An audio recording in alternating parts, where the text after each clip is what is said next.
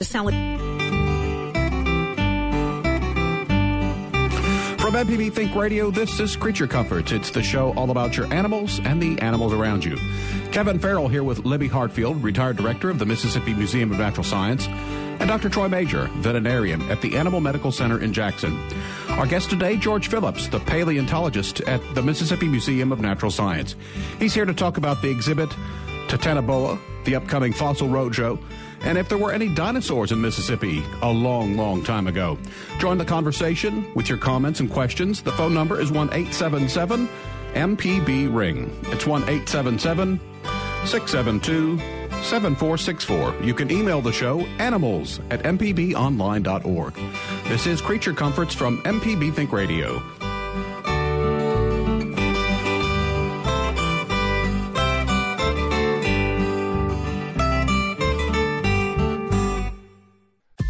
This is an M P B Think Radio podcast.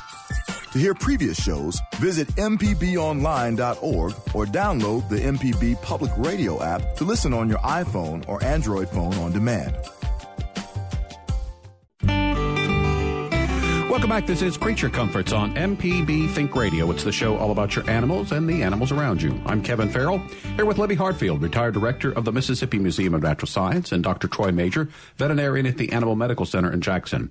Our guest today, George Phillips, paleontologist at the Mississippi Museum of Natural Science. He's here to tell us about the exhibit Titanoboa, the upcoming Fossil Roadshow, and if there were any dinosaurs in Mississippi a long, long time ago. Join the conversation this morning with comments and questions. The phone number is one eight seven seven M P B ring. That's one eight seven seven six seven two seven four six four, or you can send an email to animals at m p b online dot org. Always like to remind you that if you miss Creature Comforts on Thursday morning, there is a repeat broadcast Saturday mornings at six. So good morning. That hope everyone is doing well this morning. Good morning. Good morning. Good morning. Um, I think the, uh, the the Westminster Dog Show was held uh, this week, I guess, and uh, a German Shepherd named Rumor won. He uh, actually finished second in two thousand sixteen. So uh, good uh, good work between him and his uh, hainer, ha- handlers and trainers to move up and, and capture the top spot. And he I'm was a handsome sure, one. I'm pretty sure it's a she, isn't it? Well, oh, she.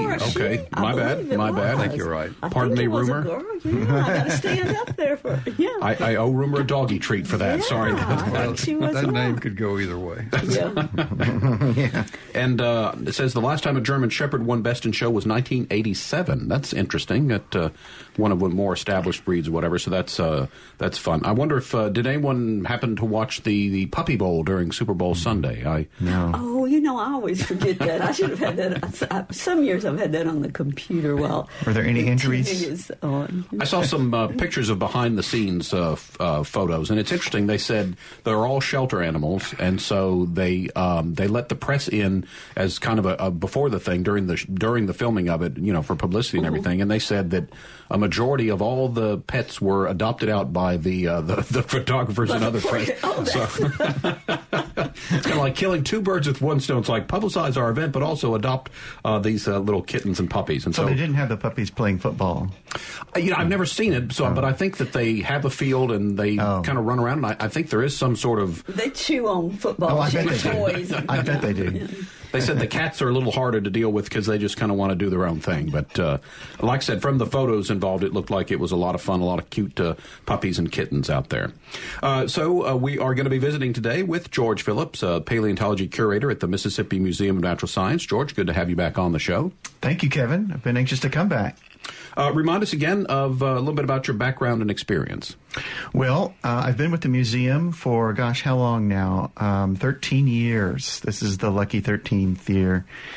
And uh, when I came on board, Libby was still with the museum, and we had a lot of fun together. We did a lot of, we've done a lot of these shows.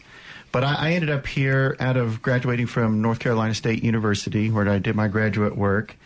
And since I've been back here, uh, I've focused on Mississippi's uh, paleontology, being with the Mississippi Museum of Natural Science.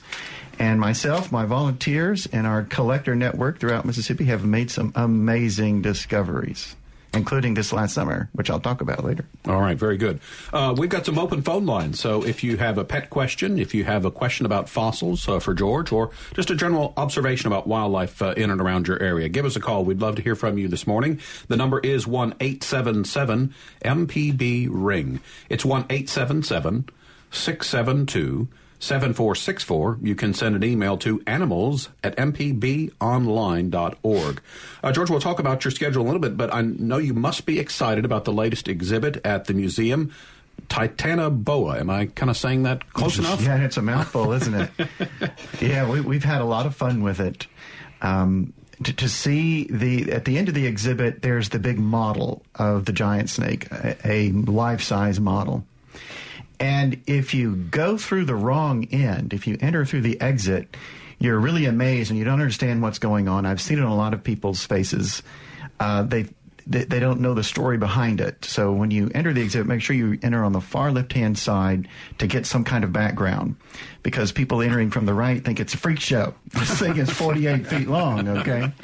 Um, and wow. A lot of people don't, if they're not reading the signage, they, they don't understand that this thing actually lived on Earth, a snake that reached sizes of from four, maximum sizes of forty-two to forty-eight feet long. Wow. This thing uh, lived in, it may have lived other places outside of, of Colombia, but so far, its snake, its fossils, uh, its vertebrae, and uh, other bones in the body have been found in this peninsula that uh, juts out into the Caribbean, uh, found at the base of the peninsula, uh, the Guajira Peninsula, there in northeastern Colombia, in this enormous coal mine. So if it weren't for the digging in this mine, they would have never seen this because it would have been buried under, I think that's a dry forest um, ecosystem there naturally.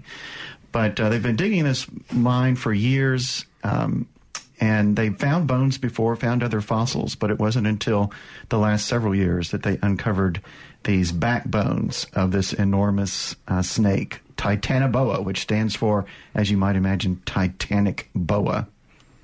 So uh, to help us again understand how fossils are created, say let's let's use the, the snake as an example. How what obviously the, the snake dies, and so then give us the process of how it becomes a fossil. Well, for uh, the Colombian coal mine exposes an ancient swamp. Um, other swamp creatures have been found there. Not everything is preserved, and you know, the fossil record is very selective. But if you're an organism and you have hard parts like we do, a skeleton, a shell, things of that nature, uh, there are chances that you will get preserved, granted the sediments that you're being buried in or whatever you're being buried in are just right. They have to have a right chemistry, a right environment. And that was certainly the case, and is certainly the case today with modern swamps. Um, there's very little oxygen as the organic matter accumulates in swamps. You know, swamps are filled with trees, and they're uh, shedding leaves. If it's a deciduous swamp, Um, or if they're dying, you've got all this organic matter that's accumulating and not enough flowing water in a swamp to keep it oxygenated. And oxygen is what destroys things so that they're not preserved in such a situation. So you've got this lack of oxygen or a uh, low oxygen environment, which is crucial in this case and in many cases to preserve fossils. And what has been, what has been preserved in that uh, deposit that was uncovered by the coal mine in Colombia is just phenomenal. Not just this giant snake, but they have a giant freshwater turtle. They have uh, these very large crocodilians called dinosaurs. And many different species of plants have been found at this uh, locality. In fact, um, the greater, the bigger picture with respect to um, paleoclimatology, or the study of ancient climates, Uh, what has uh, been understood from studying all the fossils in this environment is this is the first modern-looking neotropical ecosystem that existed there in northern Colombia, or preserved there now in northern Colombia. George, what's the uh, approximate age of the Titanoboa? This would be about fifty-eight million years old. Wow. Give or take a few days. Okay. And that thing that I, you know, we've talked before, George, and to me, I think part of the exciting thing is, is it's you get to kind of play detective or whatever, because you, you get fragments and things, and then to sort of be able to reconstruct what the creature looked like when it was living, that must be kind of an exciting process. Oh, absolutely. You know, the investigation never ends. Uh, it, it has chapters. Uh, an investigation, a study, a research has chapters, and you're always adding to it. Um, it, it's it's always fun. You know, it never gets tiring. There are some fossils that are very common, but I will find this same fossil the thousandth or the two thousandth time, and there may be a nuance with that particular fossil. Uh, for example, shells in our in Mississippi's fossiliferous deposit, shells are very common, but things grow on them, and you put them under a microscope, and you find that these shells accumulating on the seafloor hosted a variety of microscopic organisms whose hard parts were left behind. My other thought would be, back in back so many years ago, was there anything that was small? I mean, we've got Titanoboa. I remember the last time you were here, you brought something, and the size of it compared to kind of a modern one was three or four times. And so it seems like everything was gigantic. Yeah, well, big things make the news, don't they? Big in size, big in discovery, uh, and really tiny. It's the extremes make the news. You know, really tiny things. Um, We have a lot of tiny fossils that are very important in the collection. They're just as important as the, as the big things. If you go in George's lab, there is almost always someone over on a couple of microscopes. So you realize there are lots of tiny little things. So look at what, for a while, you guys were looking at, for little bitty mammal bones mm-hmm. from like red hot truck stop site, right? We we are, and we're we're looking for little bitty mammals in a variety of sediments right now. Uh, Wayne County has yielded a lot of that. Um, microscopic things are hard to exhibit, so uh, around January we have our Family Fun Science Night every year, and I pull out um, a, um, a digital microscope, and we get to look at some of Mississippi's microscopic fossils, because we've got a lot of big things on the wall. We need to take a quick break. When we get back, we'll continue talking uh, with our guest, George Phillips. Again, Doctor Major's here, ready to take your pet question, and we always like to hear general wildlife questions and observations. This is Creature Comforts on M P B Think Radio. Join our conversation with your phone call, one eight seven seven M P B ring. It's one eight seven seven six seven two seven four six four. Send an email to animals at m p b online dot org. Back with more after this.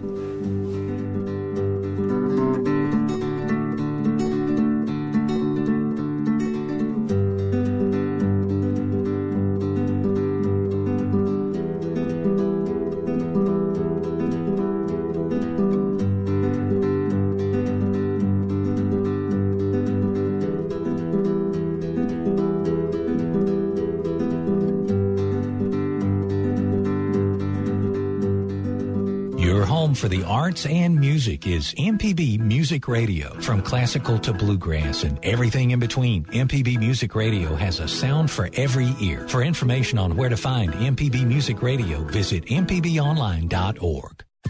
This is an M P B Think Radio podcast. To hear previous shows, visit m p b online dot org or download the M P B Public Radio app to listen on your iPhone or Android phone on demand. Creature Comforts on M P B Think Radio. To call the show, dial one eight seven seven M P B ring.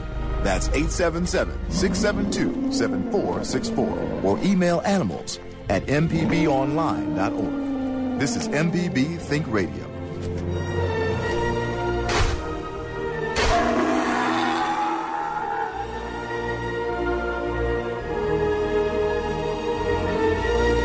Welcome back. This is Creature Comforts on M P B Think Radio. Kevin Farrell here with Libby Hartfield, retired director of the Mississippi Museum of Natural Science.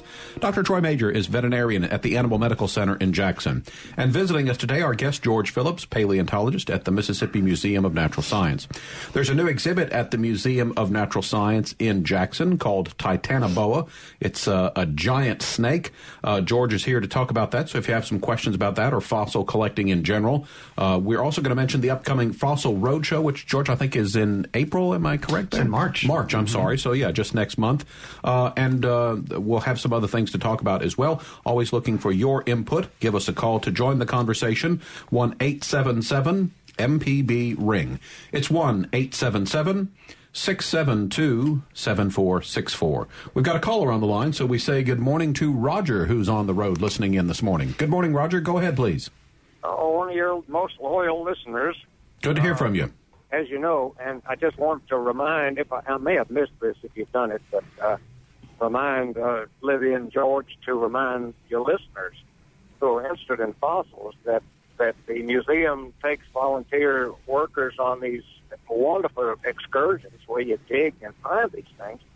I've been on some, as you know, and, and uh, so just talk about that, both of you, because you've had those experiences, and it's old hats for George, but he enjoys teaching people with his with his fingernails full of clay. I'm going to hang up this. Uh-oh, he's revealing our secrets, George. Now we're going to have to tell everybody, yeah. Thanks for the call, Roger. Thank you, Roger. Um, but I want to be clear that uh, w- we don't... Um, You, you, there's not like some kind of sign up that uh, you, you know you call in and then you're guaranteed a slot. There's there's a, a review process, an interview process before we let anybody go on the excavations. We haven't had any in ex- excavation in a while. Somebody needs to find something big before we need a lot of help. But I I am uh, short-handed on uh, lab assistants right now. So uh, if I advertise anything with respect to volunteers, we are in need. We do have a free slot for. Um, microscope work, if you're interested in that kind of thing at the museum. Which is more exciting than it sounds, because you do find some incredibly cool little things. And you don't have to walk long distances to do it. Yeah.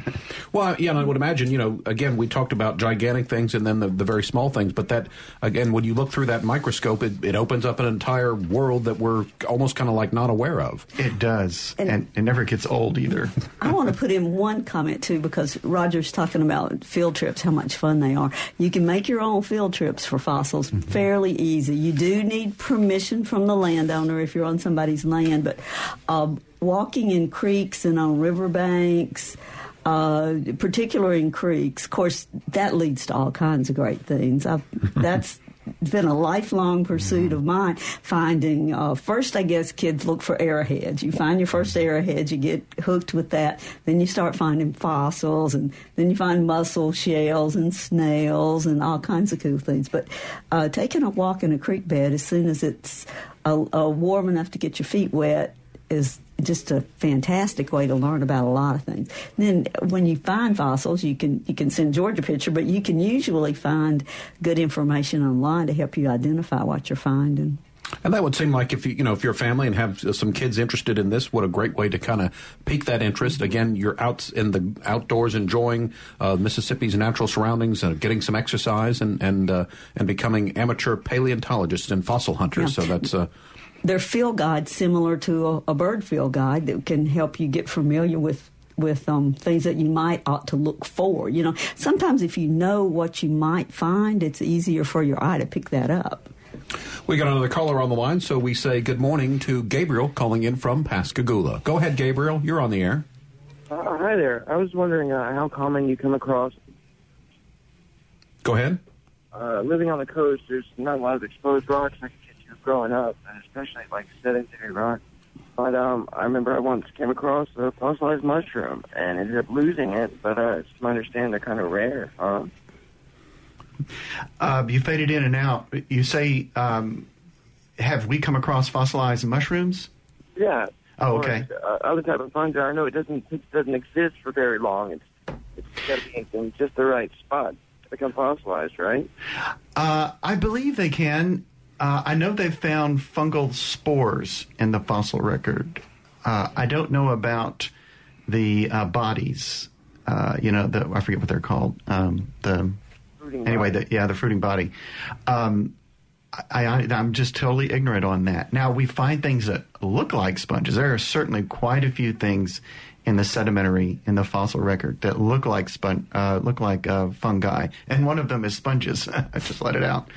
Um, yeah. uh, sponge fossils in marine sediments uh, often can be mistaken for um, uh, fungi. Uh, I, I can think of several that we have in the collection right now that uh, when I didn't know anything about them, and when I first saw them, they, they looked like toadstools. Yeah, I uh, that's, that seems to describe what I came across. Uh, it was in a collection of river rocks. And uh, it took me the longest time to understand what it was. There are also non-fossil things that are natural concretions that tend to take on the appearance of, of fungi. Really? Mm-hmm. That's really interesting. And there's an algae. Uh, we ran across an algae a, a year or so ago in South Alabama that it's a calcareous algae, so it mineralizes. And uh, they look like turkey fungus. And that was the best way I could describe them to a colleague over the phone when I was asking if he I could send him some so he could analyze them. Wow. Good question, though. Great question. Thanks for your call, Gabriel. Good to hear from you. This is Creature Comforts on M P B Think Radio. We've got some open phone lines ready for your call at one eight seven seven M P B ring. It's one eight seven seven six seven two seven four six four. You can send an email to animals at m p b online dot org. Um, so you mentioned that you've been sort of busy of late, George. What uh, what uh, what's been going on? Tell us a little about uh, what you've been finding. Oh, I never get tired of talking about last summer's discovery. Mm-hmm. Remind us again. Okay. Um, we were, I say we, uh, a new volunteer of mine, a Michael Estes of Pontotoc. I must drop his name. He's been very generous to us with respect to time, information, and specimens. He's, he's a regular donor now, and uh, he has become quite the astute observer of the natural world, and perhaps was so before he met me. But um, he's a good fossil finder, and we were looking in a stream bed, speaking of creeks, uh, near New Albany, Mississippi, uh, July of last year. And I was doing some impromptu outreach with uh, a couple of uh, guys that we ran into. They were out there with their kids, and uh, we were talking about the things in the creek. They wanted to know what this was, wanted to know what that was. Soon I was beating the little boys off like flies. Everything they picked up, and that, that happens not uh, that happens quite a lot. But anyway, so we're on our way out. It's time to get back to the truck, and we step on the very last accumulation of sediment and fossils uh, as we were exiting. And there on the top of the gravel bar was this tooth. This is actually a reproduction of the tooth. I'll pass that around. Um, our media person, Dee Gardner, has at this eight, eight o'clock this morning posted or reposted the story that we posted on social media last summer about this discovery. This tooth is very special right here. It represents the only known fossil, only known remain, tooth, bone, or whatever, of a horned dinosaur from eastern North America. The original tooth is being studied in California right now. Uh, we're about to submit our final draft. My co-author has the tooth right now. We're about to submit our final draft uh, on the scientific paper that's resulting from the research on this thing.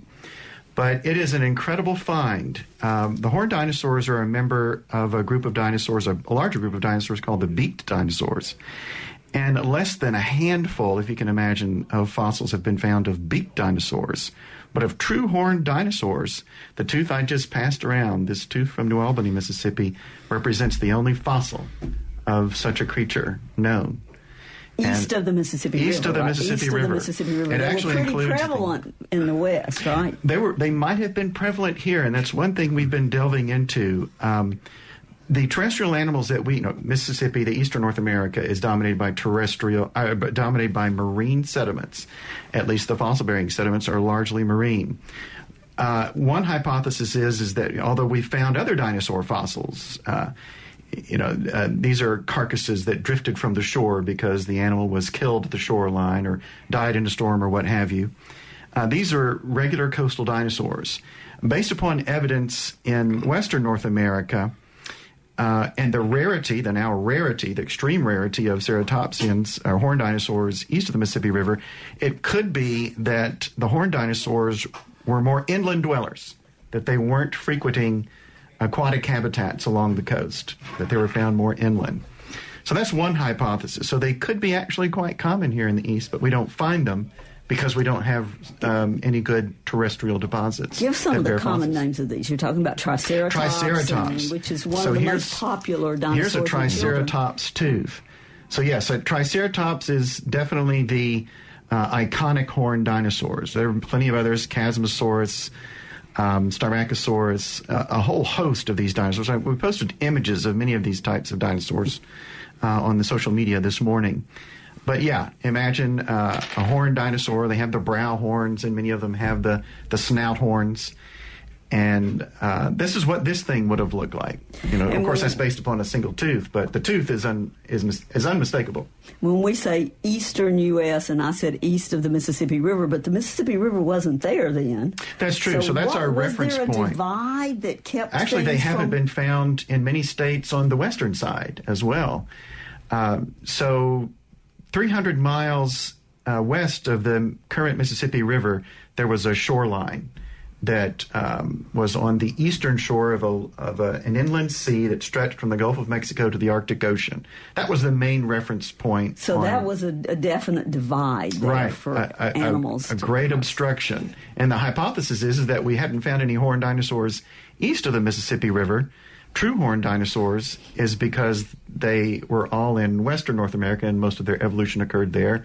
And there was never a uh, fall in the water level of that seaway substantial enough to allow them to emigrate over here. Now, is that um, a sea before the Jackson Sea, or is that the yes? Jackson? That's not even right, yeah. and it's and it's not really connected to it, all but confusing. it's it's near it. Yeah. It's but it's a different um, physiographic feature. We've got some phone calls. Let's get to these before our next break, beginning with uh, Ronald and Jackson. Ronald, you're on the air. Go ahead, please. Hey, how you doing? Good morning, guys. Good. Good morning. Listen, I'm kind of new to the Mississippi area. I, I'm an avid fisherman. I really love fishing rivers. And I've had some people speak to me about alligators in some of the rivers in Mississippi. Now, I, I kind of, you know, I can see them along the Gulf Coast. I was just wondering how far north would I expect to actually see an alligator if they actually exist in Mississippi? Mm-hmm. I'm not sure. Can you answer that for me? They do exist in every county in the state, I believe, now. And uh, so there is a slight possibility you would see them. Um, an alligator attack on a person is very rare if, if that's the concern. And, um, you know, I would say keep your eyes open and just kind of look. It, it's I don't think it's in, it stopped any of us from going on Mississippi rivers. I've never had a dangerous encounter, but I have walked down to a bank of river before and seen one and thought, okay, I'm going to go back up now. Yeah, I'll, I'll come down to the river on another spot, but uh, uh, I, I would, I don't, I don't, you know, I don't want to tell you not to ever be afraid of them, but I don't think you need to be terribly fearful. What do you guys say? Well, I would say go online and look for um, pictures of tracks. Uh, to see if there's been any evidence in the area. And I mean by the footprints. I mean, there's other sign that you can look for. But the footprints are very distinctive. You wouldn't mistake them for anything else. All right, uh, Ronald, thanks for that call. Uh, uh, also, I, I think it, uh, the alligators are one of those creatures that are, they're sort of kind of pretty much afraid of us as we are of them. It's one of those yes. where we both, yeah. if you both keep your, your distance and your own space there, uh, you shouldn't have too much trouble. Yeah, and... Uh, contrary to what you might see on some of the television shows that like to sensationalize that, they're not. They're aggressive when provoked. Don't don't poke one with a stick, for sure. Or get on his back, or yeah. any of a number of things. Yeah. Yeah. Uh, Timothy is on the line from Louisiana. Good morning, Timothy. Good to hear from you. Good morning, y'all. Um, one of my favorite subjects here. All right. You know, coming up, I, I used to go. Um, Um, out with my grandfather and father and brothers, and we walked the creek beds of East Texas. And we found that hog wallows and gravel beds were some of the best places to find fossils. And um, you got to watch out for the ticks around the hog wallows, of course. But um, would you have ventured uh, into? I'm sorry, I didn't mean to interrupt, but would you have ventured into the Toledo Bend area? Absolutely. Yeah, I thought so. Yes. Collecting petrified um, wood? I mean, all over, like uh, big thicket country, you know. Um, and out west, as, as far west as uh, um, as um, the uh, Big Bend country. Oh, yeah, absolutely. Uh, my grandfather wrote for Lapidary Journal. Oh, and, cool. You know, one of the, the first fossils I found was the state fossil of Texas, which was the fossilized palm. Hmm. And, I mean, uh, you could find that, like, every freaking day you were out for a walk. Especially you know, that like, Toledo Bend area, right? Uh, well, I, all over, you know. Okay. Um, I can't think of a single creek I walked in Texas that I didn't pick up a piece of petrified palm out. And I found some here in Louisiana. Mm-hmm. And that's the state, it's the state fossil of Louisiana, too. I had no so, idea. What is the state fossil of Mississippi? Our state fossil is a vertebrate instead of a piece of wood, uh, although our state stone is petrified wood. Our state fossil, the vertebrate, is a prehistoric whale called Zygorhiza.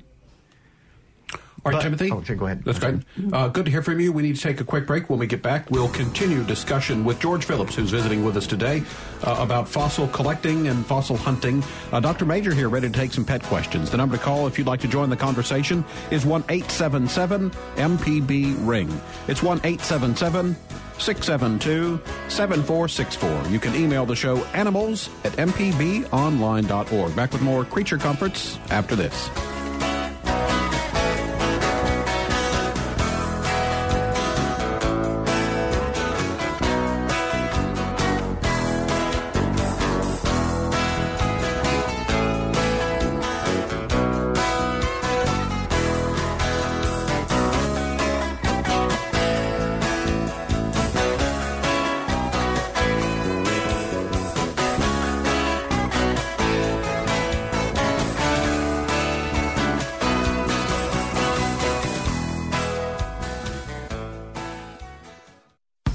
If you're a sustaining member of M P B Think Radio, we appreciate your support of our programs.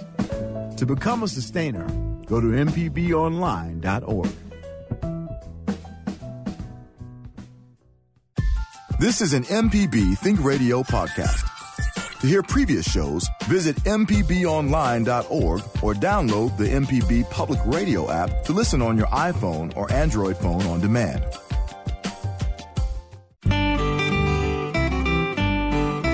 Welcome back to Creature Comforts on M P B Think Radio. Kevin Farrell here with Libby Hartfield, retired director of the Mississippi Museum of Natural Science, Doctor Troy Major, veterinarian at the Animal Medical Center in Jackson, and we're visiting today with George Phillips, paleontologist at the Mississippi Museum of Natural Science.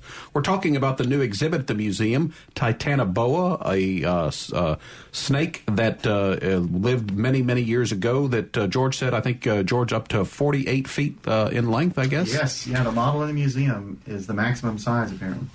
Um, and you've got some, I, I always love George brings in some show and tell, and we're going to talk about that and, and get an idea of uh, of the the actual size of the snake by comparing some uh, some bones here. But first, Doctor Major, just a thought. Um, it's getting warmer. I guess spring is around the corner. Um, are some things to think about as the weather gets warmer with pets? I guess uh, always ticks and fleas to worry about. What are some other things to, to keep in mind as hopefully we, we might get through what has been a very mild winter and into spring? Right. It, it's we haven't had much winter, to be honest with you. Mm-hmm. And uh, as you well know, uh, fleas and ticks are beginning to make quite a surge. Uh, we have fleas and ticks, though, year-round here. Mm-hmm. And uh, they just get worse at certain times of the year. Mosquitoes, I'm sure you've seen some mosquitoes uh, in the past week or two. Uh, depends on the day, whether it's thirty degrees or eighty degrees. But uh, we're seeing those. Uh, heartworm preventive is always important year-round here in Mississippi, but especially stressed uh, now. And with people putting their animals out more, uh, during the warmer weather, uh, we see just your basic accidents, things that happen, ingestion of toxic plants maybe, uh, animals getting in fights. So we see a little bit more activity this time of year. My cat uh, likes to greet me at the door when I come home from work every day, and usually he sits there and waits and then comes in and then you know waits for me to get uh, fill up his food bowl. But the, this last week or so, he has take begin to take a very uh, interest in what's going on outside, and usually he'll kind of stick his head out. Well, the other day he was like halfway out the door, and I'm thinking to myself, why are you trying to go out in the wild there when you have this nice, safe environment at home? So I'm, he's, uh, I guess, a natural cat thing. He wants to go explore the outside, but uh, so far he has not made a bolt for it or anything. Right. But I, I keep trying to tell him, I'm look, hey, all those cats out there, if they could trade places with you, uh, they certainly would, because they don't, uh, you don't have to fend with all the other cats and the things that uh, are a little bit of uh, uh, challenges to cats in the outside world. So, but it does uh, look like he sometimes will get up in a window, and I think this morning uh, he was very interested in the birds. So, uh, right, have to be careful. Uh, a lot of times, one of the first things a cat will do when they go outside, when they haven't been out, will be to start eating a little grass. They they like to uh, fresh grass, and it's one of the things that you can do in the house is have a little box with uh, with grass for the cats to eat. Also, uh, I was reading um, a thing about people food that is good for cats, and they recommended uh, steamed broccoli. So. Huh. Whatever the cat will eat, a little bit goes a long way. You don't want to just right. overdo that. Some cats like asparagus, uh, which is a little strange. A lot of dogs will eat uh, carrots as a treat. Uh, those little small carrots. Like They'll eat those. But, uh, yeah, broccoli would be fine, but I wouldn't overdo it. I think they, they actually kind of like some greenery. Mm-hmm. Uh, one thing I will mention, and uh, we had a case this past week, please, please don't feed your dog grapes uh, or raisins because they are toxic and cause severe kidney damage to the dogs. Yeah, I, I'm a big fan of broccoli now. Wasn't too fond of it as a child, so if I only knew that, I could have been secretly feeding it to the cat all this time. But, uh, my mother would have said, oh, look at all the broccoli you've eaten. Right. We've got some open phone lines, so if you have a pet question, if you have a question about fossils for our guest George Phillips, or if you just want to share what you've been seeing when you've been out and about in the great state of Mississippi, give us a call at one eight seven seven M P B ring. It's one eight seven seven six seven two seven four six four. You can send an email to animals at m p b online dot org. So, George, we've been talking about Titanoboa and really just the incredible size it is, and you've got uh, an illustration there, some, I guess it's a, a copy of one of the fossil bones. Tell us about that. Yes, uh, Java will get Java will get some shots of it later. He said, don't leave without getting pictures. Um, but if you really want to see it firsthand, you can see uh, reproductions of these vertebrae, including the model of Titanoboa. Uh, at the museum, we encourage you to come on out and take a look at this thing. Uh, to believe it, you have to take a look at this thing. It's enormous. Um, but, yeah, we brought in some of the backbones of Titanoboa compared to a thirteen and a half foot reticulated python vertebra from about the same part of the body. And as you can see, it dwarfs it. It's, uh, what, I don't know, a dozen times the size of the uh vertebra of the thirteen and a half foot snake. And imagine, they had many of these vertebrae. Can you imagine the the pile of bones left by a dead Titanoboa? that's that's a lot of bones. And that's amazing because, you know, the, the thirteen and a half foot snake for us in, in modern time is, is huge to begin with. And, oh, and yeah. So we're really, and then again, it's probably, that bone is probably about the size of your thumb, where the Titanoboa, it's the size of your palm. So it really, it's amazing. So yeah, thirteen and a half is, is big. I, I think that the uh, uh, maximum size for most of the constrictors to which the boas belong is around fifteen feet uh, with respect to what has been well documented. There is a pet. I think the largest uh, snake on record was a pet by the name of Medusa. I want to say it was a python too. Um, but it was recorded as being twenty-five feet long, and that was a Guinness record, so that's pretty reliable. Um, but snakes, uh, the, the largest snakes in the world today don't get much bigger than fifteen to seventeen feet long. Typically, of course, there's a lot of stuff on social media that claims to be twenty-five, thirty feet, and nobody uses scale. They like that, uh, the video of the snake recently found somewhere in Latin America. It's a short video, maybe two and a half minutes long. The snake looks real big. Over two and a half minutes, they couldn't put something in there for scale. Well, that would spoil the whole yeah, thing. Yeah, it would spoil the whole thing. It makes you think it's not very big. Yeah, right? It does. But again, a twenty-five foot snake is huge to us, but then these, the Titanoboa is almost twice that size. So, I mean, it's it's just oh, amazing. Yeah, yeah. And so in diameter, let's, we haven't even mentioned the diameter of this thing, twenty-six to thirty inches in diameter. Wow. Hmm. Uh, let's back uh, go back to the phone lines. We start again in Greenwood. Bill has called in today. Good morning, Bill. Go ahead. Oh, yeah, I got a cat, young cat, and I need to get it fixed. But I, I was wondering about the, I don't want to run all over the place and uh, probably get run over. Can you put a, one on a leash? Because my cat, I mean, he jumps right over the fence, and he, climbs, he stays up, up on the roof most of the time, and he goes to my neighbor's house, uh, gets on their roof, and I think they got a hole or something in the roof. And he goes inside the house. So I just, I, I don't know what to do about him. I thought Doctor Major about it. Well, listen, uh, getting him fixed should help some with the roaming. Uh, and I've said this before. In most cases, inside cats live a whole lot longer than outside cats. So I would be concerned about putting a leash or anything on him or tying him out because he's going to get in trouble with that. Uh Best best thing you can do is go and get him neutered. I don't know how old he is, but it would be best to get him neutered and see if that doesn't slow him down somewhat. All right, uh, Bill, thanks for the call. Uh, interestingly enough, I saw something online that for cats, uh, for the backyard. It's you put it on the top of the fence, and it's like a, a paddle wheel or something. So when the cat jumps up there, he has nothing to grab onto, and he kind of just gets thwarted oh. in his attempts to, to get over the fence. So that uh, might be something. I wasn't sure if it was in production or maybe some sort of prototype, but that sounded like an interesting idea to try to help. And uh, fun to watch. Well, it did make a fun video, too, so you're right. Uh, let's stay on the phone lines. We go next to Mary in Mobile. Good morning, Mary. Go ahead. Good morning. Um, I just you were talking about alligators being in the rivers. Mm-hmm. I live roughly on the eastern shore of Mobile Bay, and like if you go up to the causeway, at most any place you stop and have lunch, you're likely to see an alligator. Mm-hmm. Yes, and those gators, mm-hmm. I presume, can go right on up through the whole state. I mean, I in some places there are locks and things like that. I guess we stop them, but if it's an unimpeded waterway, mm-hmm. I would think they could go as far as they can stand the cold. Yes, yeah, and they're good at finding water. So if they if they kind of follow a waterway a ways, they can actually sometimes find a pond or a lake to get another step further. And I so once, it's uh, not hard to go inland. Yeah. Took a, a swamp tour in Mobile where uh, alligators were prominent. It was interesting because the the operator of it would have mush uh, mushroom marshmallows, and uh-huh. he would feed the alligator marshmallows, which is probably not a very good idea. You yes. don't recommend white bread or, or this, mushroom. This, or this is one of the problems with alligators, of course, is uh, like dressing fish uh, on a dock or something like that, or trying to feed the alligators. That's when we get in trouble with them. Uh, they they get to expecting that, and you could see how if somebody fell in or something like that, it could be an issue. Yeah, they're not the smartest animal in the world. Well, I shouldn't say, but anyway, they, you, you don't need to start feeding them.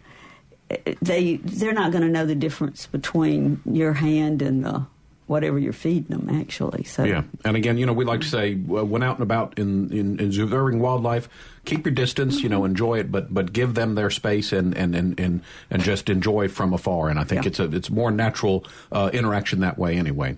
We're staying on the phone lines. We've got Nikki in Starkville up next. Go ahead, Nikki. Hi, um, I had a question about my dog. Uh, she's a lab, and this year she'll be turning eleven. And I noticed recently that she'll start panting a lot. Um, so, and it's just recent. So I don't know if it's something to do with her age, or is it, do you think it might be an underlying condition that we need to see the vet? I think possibly it'd be wise to see the vet. Sometimes they'll start panting because of pain. Uh, eleven-year-old lab has got some arthritis.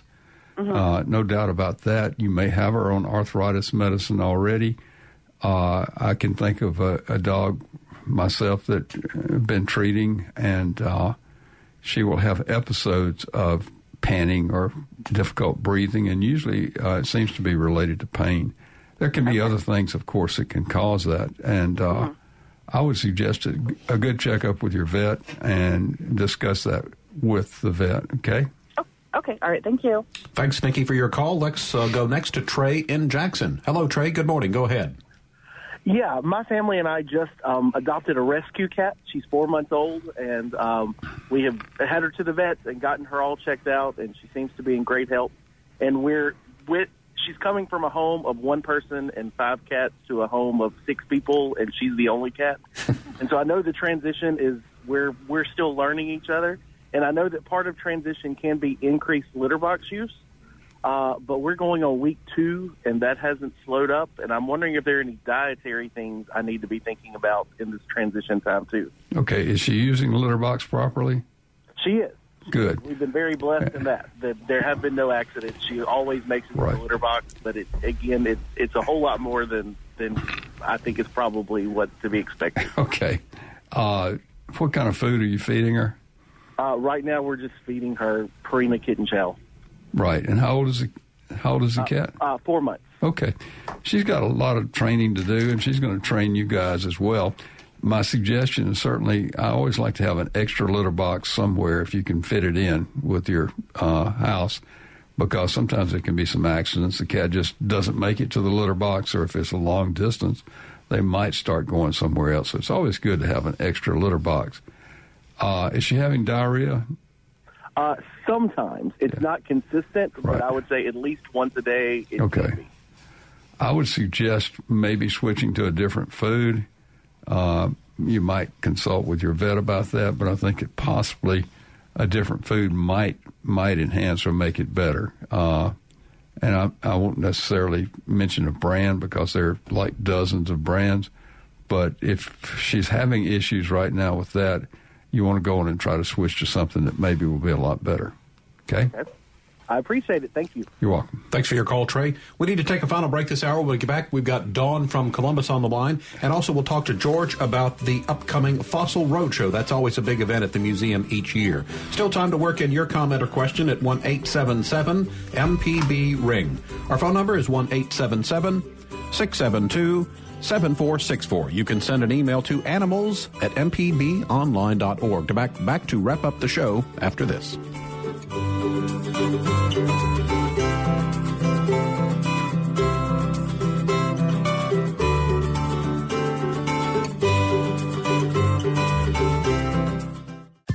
This is an M P B Think Radio podcast.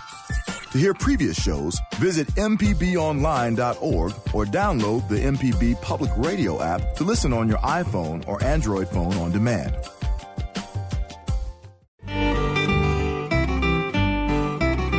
Welcome back to Creature Comforts on M P B Think Radio. Kevin Farrell here with Doctor Troy Major and Libby Hartfield. And our guest today is George Phillips, a paleontology curator at the Mississippi Museum of Natural Science. I uh, want to talk about uh, Fossil Roadshow, but first let's get a couple of calls in. We start with uh, Dawn in Columbus, who's waited for us.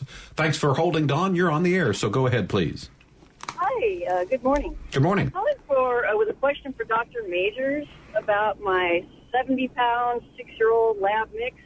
Yes. Um, she started limping about maybe a month ago or so, and I took her to the vet. She's seen the vet twice now. Um, I thought maybe she had, you know, a thorn in her paw or something wrong with her paw, but uh, they couldn't find anything. I couldn't find anything. She's had blood work checked. Everything is great.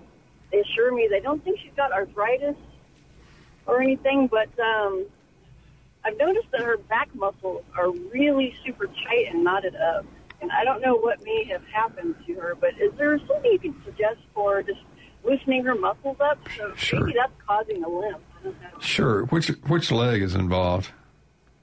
Well, it started on the left front paw, and then it kind of also started to include the back okay. left leg. So. There is there is some medication that might help if the muscles, you know, need to be relaxed. One of, one of the things that can help and helps with people as well is Valium. A lot of times you get some muscle relaxation with that. There is a drug called Robaxin, uh, which is a muscle relaxer. People take it uh, for various things, and we use it in, in dogs as well. Uh, has she been sedated and, and checked under sedation? No, she hasn't. Uh, if this, if these things don't help, in other words, talk to your vet, but he may need to do a workup uh, from the standpoint of uh, uh, under sedation. It may help. And after that, uh, people have tried acupuncture, uh, other types of uh, medication, but you might speak to the vet about those things, okay? All right, Dawn, thanks for your call. Let's go now to a puppy question from Lisa in Madison. Good morning, Lisa. Hi, thanks for having me. Sure, go ahead. Um, our family got a bull mastiff puppy, and um, at about two and a half months, we took the dog to the vet. They said they thought they heard a heart murmur. The dog was asymptomatic, but they said they would just follow it. Recently, about a week ago, at four months, we took the dog in to get the, her rabies vaccination, and they said the heart murmur was persistent. And our local vet said that they thought it was going to be either aortic or pulmonic stenosis and recommended we go seek specialty care for evaluation. Um, so I guess my questions are, and, and the dog is completely asymptomatic from a cardiac right, standpoint as right. far as I can tell. So my questions are, is where's a good place to go and what could I expect from these conditions potentially? Sure. Uh, very difficult to... Uh, tell what's going on without possibly an echocardiogram, uh, this sort of thing. There may be other tests that need to be done. The dog is asymptomatic, which is good. Uh, on the other hand, this may be a problem that worsens. A lot of times, and one reason your vet said kind of wait is that a lot of times uh, these uh, murmurs or heart situations will get better with age. But I think you're at that limit right now. If it's going to get better on its own, it's not going to do it. my suggestion would be either a university uh, at Mississippi State. Uh, there are specialty uh, specialty uh, veterinarians that are in Memphis, and I believe in Slidell, specialty clinics, and also at L S U. So you have options, and I think it would be good to get a workup done on this puppy. Okay? Thanks, Lisa, for your call. Uh, got a couple minutes left. So, George, we wanted to uh, promote and let folks know about uh, the upcoming, it's an annual event at the museum, Fossil Roadshow, which you said is coming in March. Yes, March fourth, Saturday from ten to three. The museum's open all day. Um, we will have all kinds of activities for adults and uh, the young folks alike. We're inviting anybody out there who has any interest in fossils whatsoever, although there is a community of fossil collectors that comes out to see what their neighbors are finding. uh, it's a great way for anyone to learn more about fossils of Mississippi. And again, that's uh, ten to three, Saturday, March fourth. Okay. And again, if, you, if you've got something that you think is a fossil or just needs some identification with it, you could bring it and uh, you could possibly help someone figure out what it is? Absolutely. We'll have a panel of experts, paleontologists from all over the state, as well as Louisiana. We'll be out there to manage the crowd and all the things that they bring in. All right. And also we talked about uh, the length of uh, the Titanoboa. Do we have any idea of how much it weighed? Yeah, they're looking at somewhere between a ton and twenty-five hundred pounds. Oh. Yeah, that's, that's a big snake, isn't it? Wow. I mean, I, I can imagine how the way some people react to the snakes that we see. And so those that are afraid of a snake uh, to run across that sort of thing, that would probably, uh, that would be a life changer, that's for sure. Uh, George, thanks for coming in. That's going to wrap us up for today. Creature Comforts is a production of Mississippi Public Broadcasting Think Radio, funding provided in part by Wildlife Mississippi, a statewide organization celebrating its twentieth year of conserving Mississippi's lands, waters, and wildlife, and from contributions from listeners like you. If you need to hear today's show or previous show, one way to find it is to go to mpbonline.org slash Creature Comforts. Our show is produced by Java Chapman, and screening calls this morning was Sam Wells. For Libby Hartfield, Doctor Troy Major, and our guest George Phillips, I'm Kevin Farrell, inviting you to stay tuned. Up next at ten, it's M P B's Season Pass with Jay White and Sam Wells, and uh, followed by Southern Remedy at eleven. We'll be back next Thursday at nine for another Creature Comforts. It's heard only on M P B Think Radio.